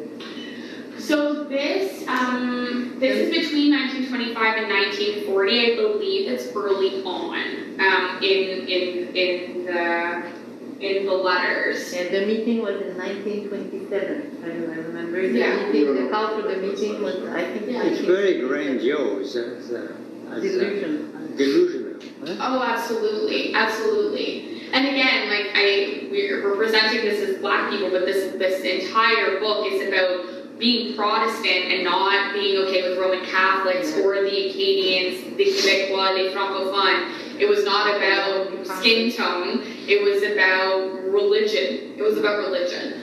Yeah, Um, it goes to say that I, I think it would be dirty without doubt that they weren't uh, very friendly to the, the black folk in New Brunswick at the time either. Absolutely. Um, and then, so um, I also want to touch on this. There's actually a paper about all of this by Tyler Cline. It's called A Clarion Call to Real Patriots the World Over The Curious Case of the KKK of Canada in New Brunswick in the 1920s and the 1930s. And it actually highlights the fact that this was a fight between the Acadians and the Protestants. Um, it says that the KKK movement in New Brunswick in the 20s and the 30s was part of a wave of anti-Catholicism in the Northeast. The supposedly American organization's connections with local Protestants, such as the Orange Order and conservative politicians, coupled with New Brunswick's long history of anti-Catholicism, indicate that the Klan's nativism was not foreign to the province. Instead, it was part of a religion-wide response to a thriving Catholic population that challenged the Protestant Anglophone milieu. The Klan's transnational patriot Protestantism rejected bilingualism and Catholic participation in the political sphere while promoting traditional Anglo-Saxon views and pro- Protestant morality. Uh, the of KKK in Canada was first reported in 1922. Francophone Catholics, including descendants and migrants from Quebec and the Métis, presented a challenge to Anglophone cultural hegemony. Um, and that the KKK in New Brunswick was formed in this environment of discontent and conspiratorial fear. The rise of politically active and socially vibrant Acadian communities in the early 20th century fanned the fears of nativists in the province.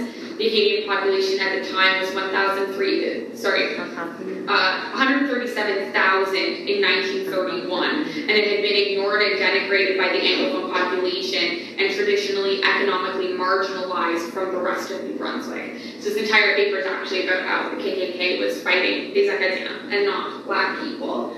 Um, I also want to bring up that um, a lot of the letters discuss there. There was 12 communities in New Brunswick that had KKK chapters. There's Fredericton, Quebec, Plaster Rock, Moncton, Sussex, the list goes on and on. Um, and they were often in contact with uh, headquarters in Vancouver and in Toronto.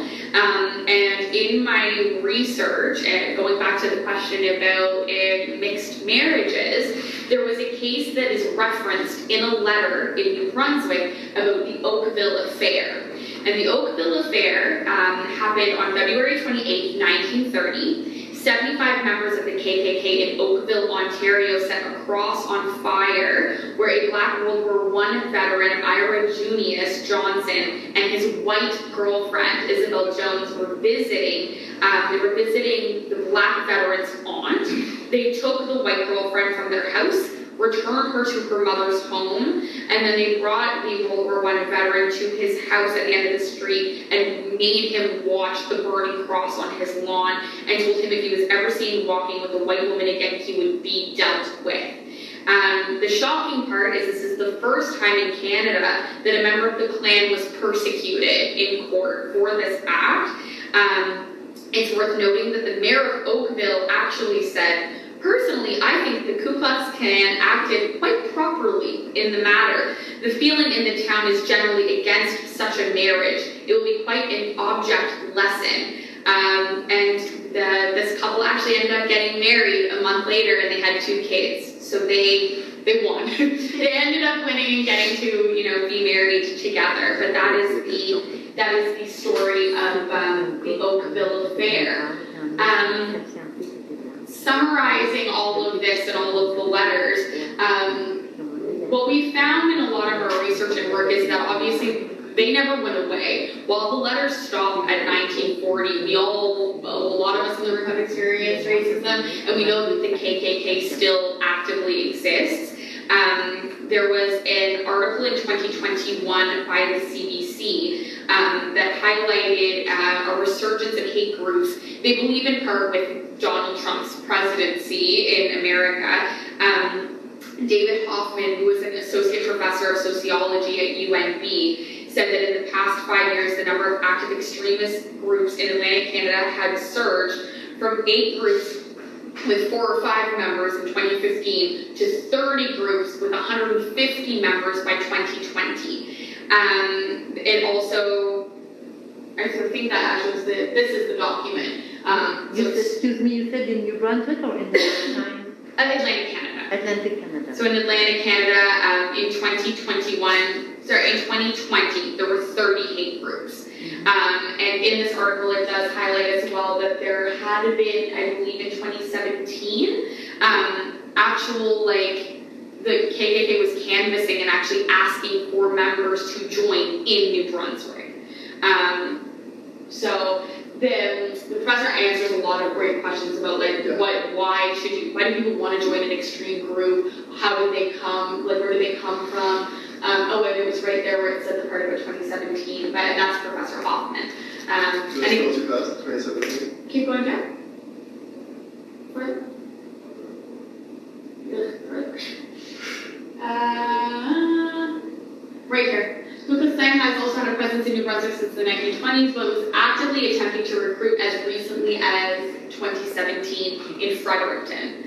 So that's only six years ago, and I can't imagine that they've, you know, been eradicated. Um, you go back to the slideshow? Yes, please.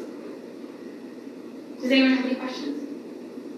Yes, Yeah, I think also, I don't remember which year, but around these years, yes, it was uh, active in Toronto, if I remember reading in I'm uh, sure. Uh, in newspaper. I think the, the KKK was active in Toronto. I would definitely assume so. Um, I, I only moved there in 2017 and I, then I educated myself about New Brunswick, but I, I'm sure that they were. Yes. Did they go uh, after the uh, black community? I would assume Well- so. Oh, yes, you have the, um, the story in 2001? Yes, so to answer that question, uh, I'm not sure if you've all heard about this, and this does also relate to our discussion about skinheads in Riverview through the 80s and 90s. And in fact, uh, as I've been here 14 years now, my parents have been here for 24 years. My sister at 14 uh, had no choice but to move to Riverview, New Brunswick, in which she was regularly harassed and called the N-word at Riverview High School. I know other people who have been attacked. Uh, there was only one or two black families in Riverview at the time. Uh, and as I, I met people from other places in New Brunswick, uh, it was commonly known among black communities that if anyone was going to go to Moncton to move or visit or live, uh, they would always be warned, watch out for the skinheads, be careful of the skinheads.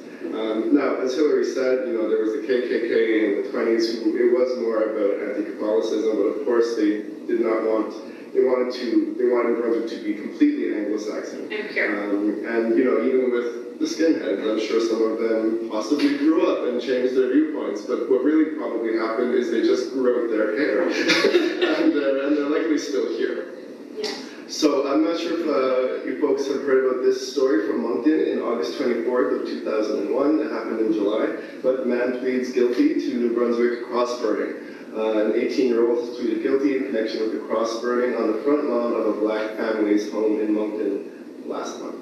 So um, it's just one article, and I'm sure uh, even in the states they, they do mostly live in silence. You did mention that they were not allowed to even. You said they're not allowed to acknowledge that they're part of the KKK. They're secretive. So this person messed up, but this is a sign that they are, are still here and around. Um, yeah, it's it's it's yeah. Absolutely. So we, again, it's not a joke, but we make the joke that they, you know, they grew their hair and they're not like harassing people on the streets anymore, but they're wearing suits and ties and working in offices and government jobs and, and such like that. Yeah, so- It sounds a lot like the base, the base that is uh, uh, Trump, Oh, the, the ones that are helping?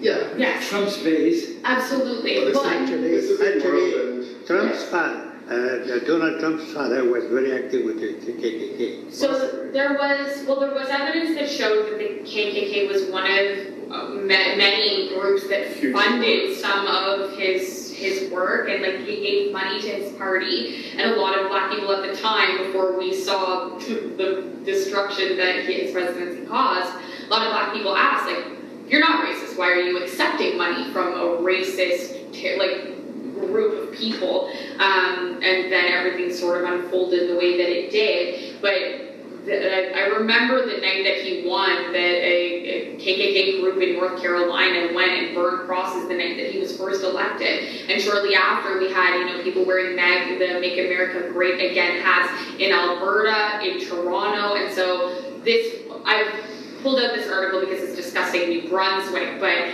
the Donald Trump ended up causing a resurgence in the ability to be loud about your racism globally um, and across this country from coast to coast, be it Alberta or here in New Brunswick. Yeah, it's not that the people weren't still here, didn't still have the same viewpoints with Donald Trump, and I'm sure he radicalized and changed some minds, but uh, he just really gave the, the folks that felt that way a platform to be more confident about being vocal Yes. and proclaiming their, their views to the world. Absolutely. Where they probably felt silenced for eight years under Obama, and uh, this was the opportunity they were waiting for. And it's only occurring to me now, but of course there is the the Proud Boys are almost a, a brother organization to the KKK that also go around and have neo-Nazi mentalities, uh, also rally and try to you know terrorize groups of people as well. Um, when I wrote a, an article about the history of the KKK in New Brunswick, I did add facts about the, the Proud Boys, I tried to focus on the KKK for this talk, but very similar goals and mindset that we should be white and pure and any one of any other With, color with, races. with a mob mentality. White and pure yes, English. yes, yes, exactly. Well, yes, okay, you mentioned there a while ago about um, the women joining, right? Yes. Well, I remember my mother saying something about, I think it was the Second World War, that, what was the, what was that about? Like that women would shave their heads or something if they were seeing, like, that was something they had to do, like, to identify who they belonged to, or like to protect themselves, like, what was that? Was that, did that have to do with the KKK, or? I wouldn't have thought. I'm not sure. I'm not sure. I've, I've never heard of that. Yeah, well, yeah, The literature is very religious. God and Yes. are they really good people? Are they really religious people, or are they hiding in back of religion? I can't speak for the KKK, and uh, not to make any comments on uh, religion, but I, I do believe throughout history we've seen many examples of people hiding behind religion uh, as an excuse to carry out their horrific, horrific uh, viewpoints and mentalities, justifying it but as being ordained by God or the will of God. So I, I would, I don't know. I would say some of them believe what they're saying, and I, I would believe some of them no, they're not religious at all. And if they were following, I guess, the words of the Bible, um, although we won't get into that.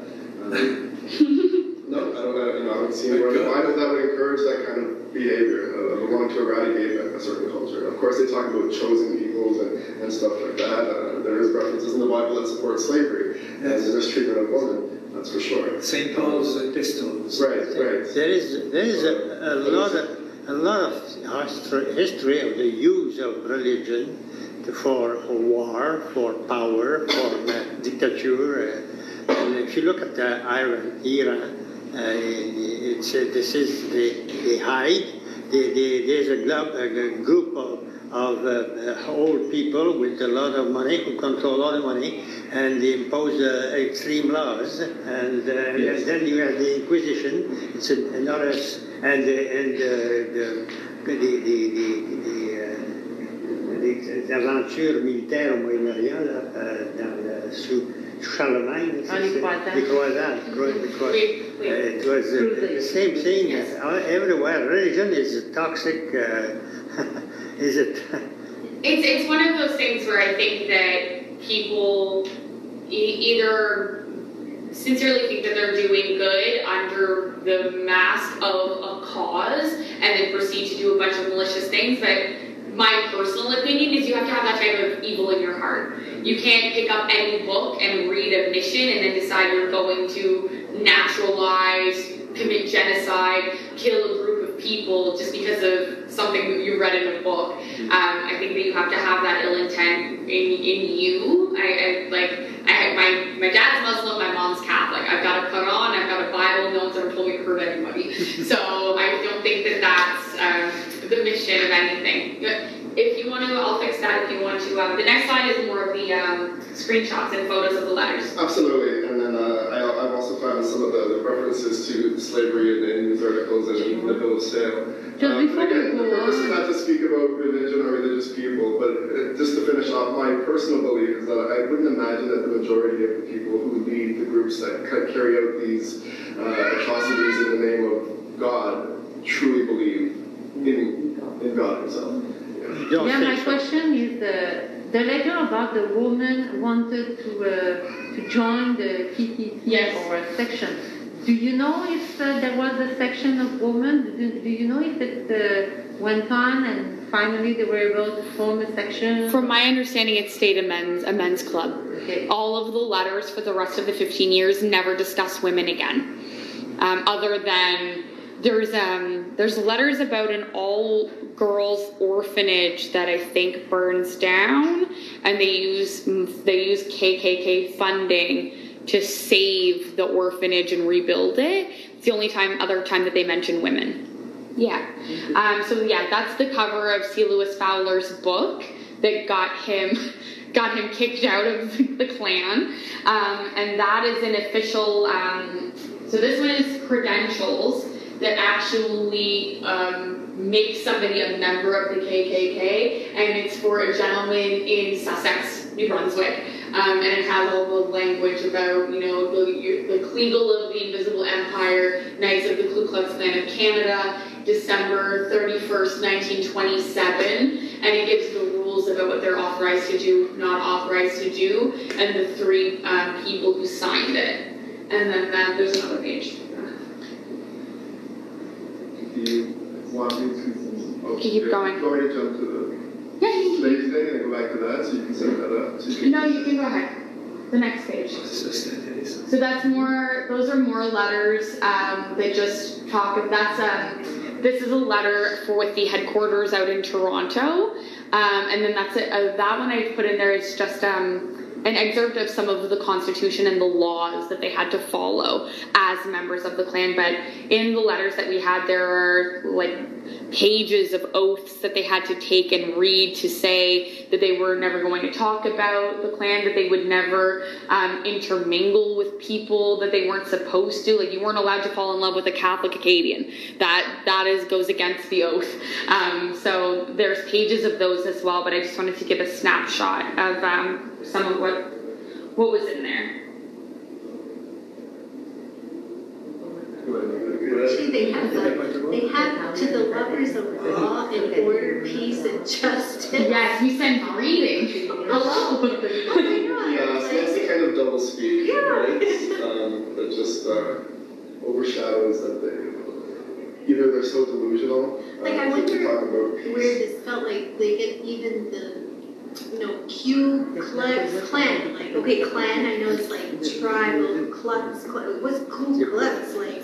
It has to be well. From what C. Lewis Fowler is saying in those first pages of the book, this is an organization that came from Scotland to America, and then it was like uh, then it spread as far as Canada. So I don't know if it's a, a- somehow a Scottish language, something that they Oh, made up in America. right, It could be like a Um, dialect, like it- Scottish dialect. It very well could be. I don't know the like the etymology of the name, Yeah, yeah. um, but Uh-huh. um, it definitely like that was the name that started back in in Yeah. 1862, um, and then it just spread, and now it's the horrible acronym we all know. What's, what's the logo, like, what did they draw there, up there in the left? So the the left is honor with a flag, and it looks it's horses holding their like version of the a British flag. There's a crown and it says loyalty. Okay. This side is KAA with a an I in the center and it looks sort of like a sloth at the top. but, Like it does not look like a lion or a tiger. It looks like a lemur, A beaver? a maybe maybe a beaver. Yeah, it looks like a Um, beaver, Yeah, and it says that, that this is for the um, Eastern Regional Headquarters. Canadian The, it says Toronto here, and then this is the Vancouver one, and Right. they honor loyalty. Yeah, right, so the beaver, the beaver. Probably. Canadian, That makes sense, thank you. And, yeah, yeah. Um, you can keep going. I wonder if they're associated with the Masonic, like was orange and Masonic the same? Well, this, so that was the question free, about Freemasonry. Freemasonry is in the Masonic Temple, right? So it would, it, Okay, they yeah, must so- have. yeah, Okay, okay. yeah. Um, and then these are the articles that I already read out loud. So the left is Tyler Cline's article about the KKK being against les Acadiens. And then the CBC article that we just pulled up um, with the statistics about what's going on only just as recent as two years ago. Yeah. There. Did you want to talk about the current racial climate? Yeah, and um, just before that, I mentioned that we just for your eyes to see um, Oh, yes. that from the provincial archives. Uh, again, Hillary mentioned we can send 19 pages uh, with links for information that we can comb through over time.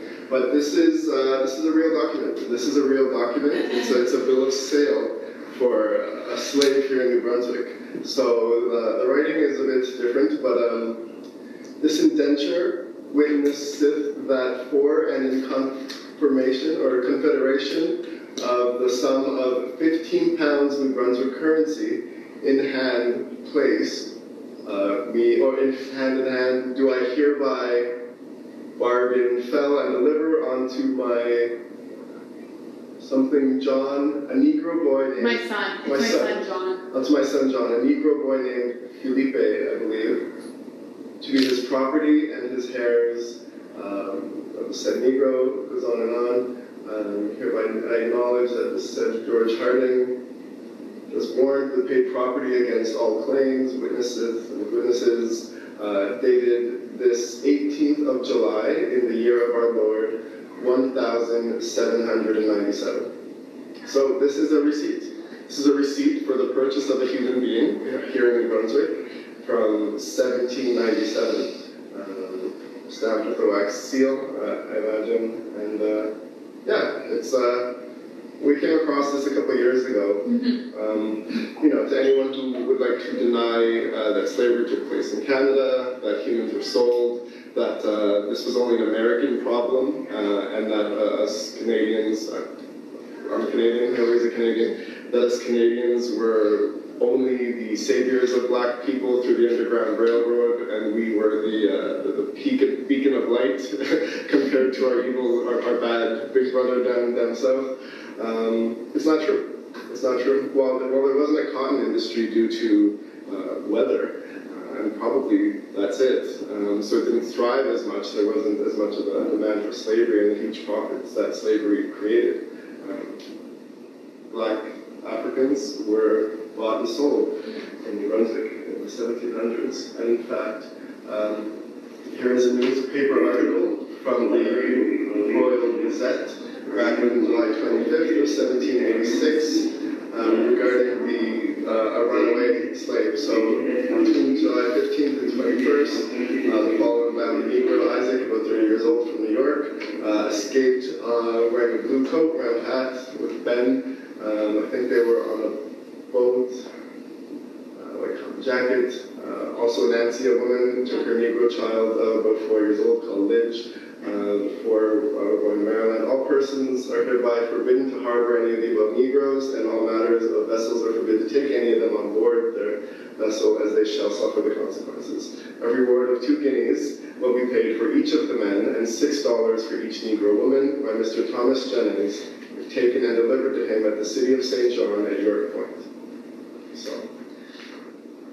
um, we were able to get this stuff in the news a few years back, from the Star, the Telegraph Journal. Uh, I do recall, um, not as much today, but uh, many people back in the day uh, denying that slavery existed. So just to the people here, oh, that's the same one. Oh, okay, so we just have those two.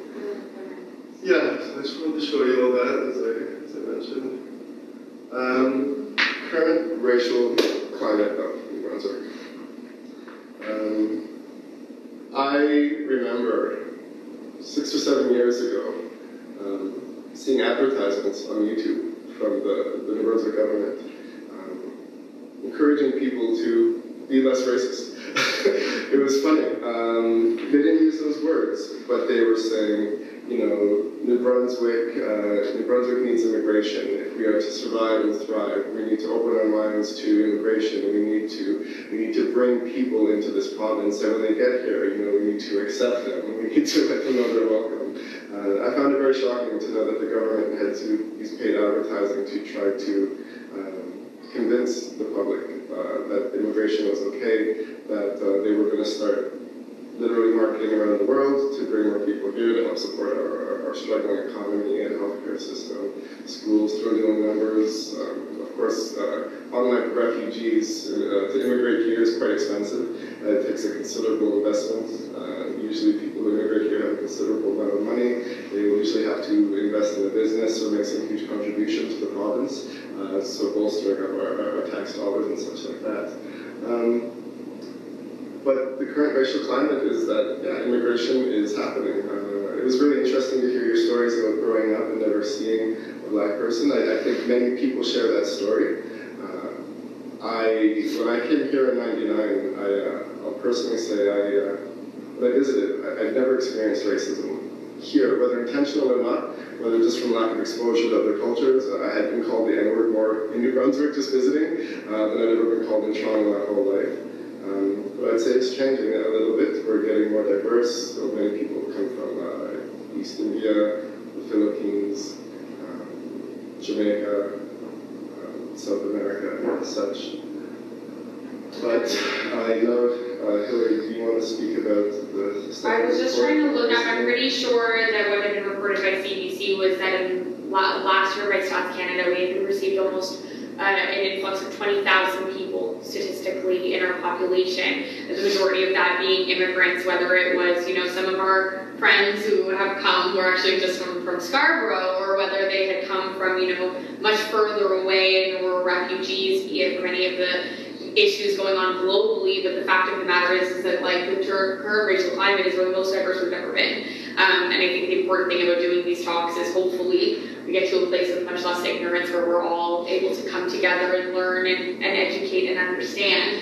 Um, which circles back to my favorite, my favorite thing to discuss. Um, I have a very big passion about um, Manju Varma and the uh, as the sis, uh, commissioner for About sys- what? Manju So, Varma. uh, So she is the woman who was the commissioner of systemic racism for our province, and she released a report with 86 recommendations. Um, and in of those 86 recommendations, I believe only one has been applied. Um, the whole goal of this document is to try to help understand that there is systemic racism, that it exists, and what things that we can be doing about it. Um, and with the few minutes we have left, I just want to highlight that in the document, from recommendations 25 to 34, are all about increasing Black historical and racial historical education for the education department in New Brunswick, French and English. Um, number 25 is about greater financial support for the creation of anti-racism resources. Uh, number 27 is to mandate anti-racism perspectives into the school improvement plan. Uh, number 30 is to develop a province-wide anti-racism policy for all schools. Uh, recommendation 31 is to have anti-racism education for anybody getting a Bachelor of Education at any of the New Brunswick universities. The most important one I want to highlight is that recommendation number one was that government of New Brunswick senior leaders and elected officials understand what systemic racism is. We give these talks so that people understand that systemic racism exists. It is not any white person's fault, it's not a black person's fault, it's no one's fault. Systems are in place that have benefited white people in this country, and um, we just want to be able to benefit sometimes too.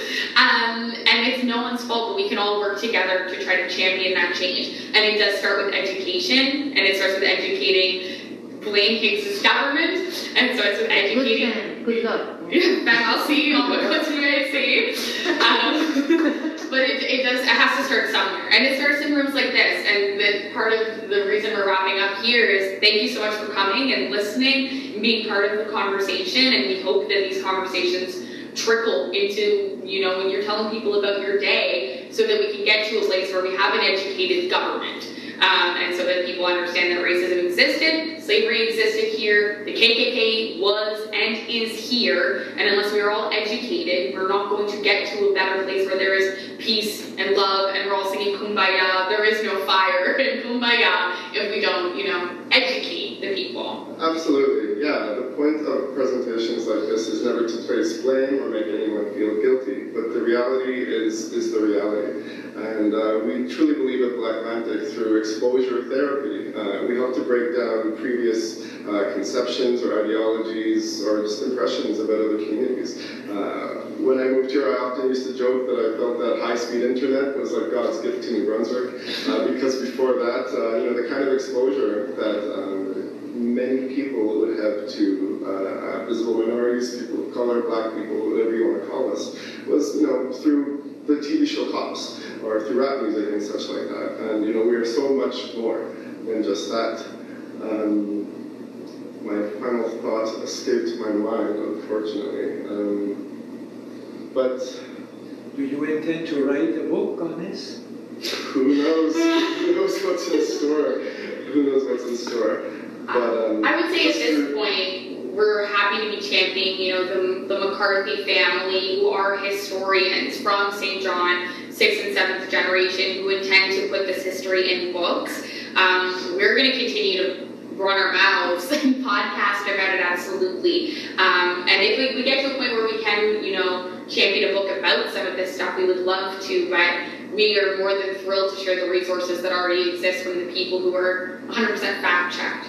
So We're, we're trying our best. Because Halifax has done quite a bit lately, what is it called, the For Africville? Africville? Absolutely. yes. Yes. I haven't, I've never been there, but. I have yet to go. Um, I was invited, but um, it's a, a very, well, not really similar, but an- another deplorable situation that happened to the, the black people who lived there. And but they're, you know, they have there's an African museum now, and they're Yeah, being definitely a- recognized as a community that has gone Yeah. through significant hardships and is slowly coming out on the other end of that.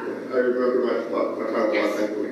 Um, regarding a book, I think we'd be more likely that we would hope to, if we could ever obtain the funds to help support the, the writing of a, a book on at least historic communities by some of the people who live here and who actually are historians.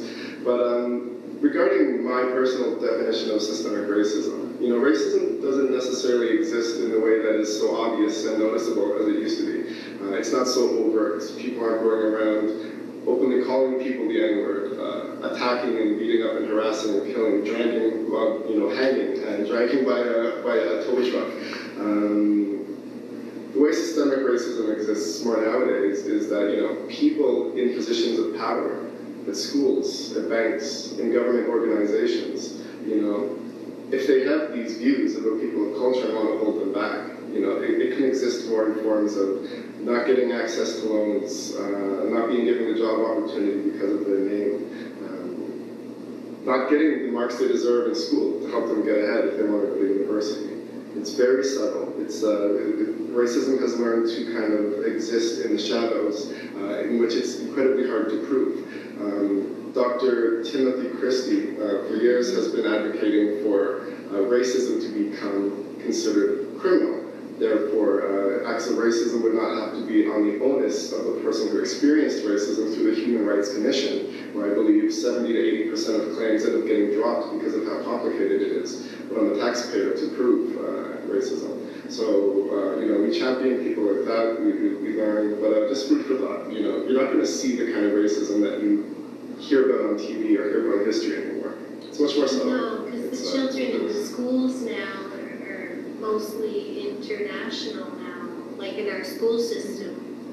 I think there's a lot of, uh, It's a growing number. I'm definitely still the minority and will probably always be the minority, Well, but well, certainly you know- increasing. And uh, the more diversity, the more exposure, the more we understand that we live in a global world where we're all humans.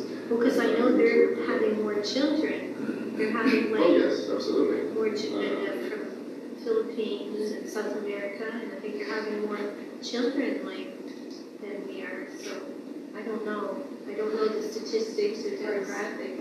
I'd say we're probably a couple centuries away from uh, not being a minority in this province or whatever, but I do understand what you're saying and I, I agree. Pardon? I said, maybe only a couple. With the housing market, all the black people are just gonna come from Toronto. I'm next, don't worry. I'll be back. and we look forward to a time where it, it, it doesn't matter. right? We don't, Yeah, we don't it's really like- think about it or So not, what if it that's the like, goal. yeah, because it's not because they're having more, it's like, it's from the, you know, mind and heart. It's not mm-hmm. because we're reproducing, you know? It's like- Word. Yes. And I think that's, Well, thank you so much. yeah, Yes, I'm pretty sure this is.